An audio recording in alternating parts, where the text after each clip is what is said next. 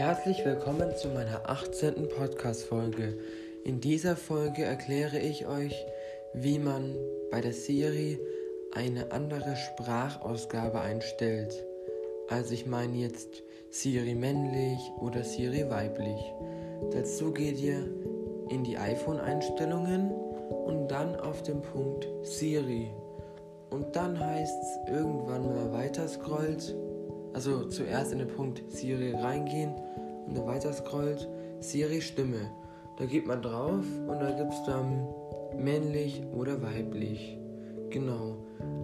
Dann kann man ja auch einstellen, wenn man weiter scrollt, Siri Sprache, glaube ich.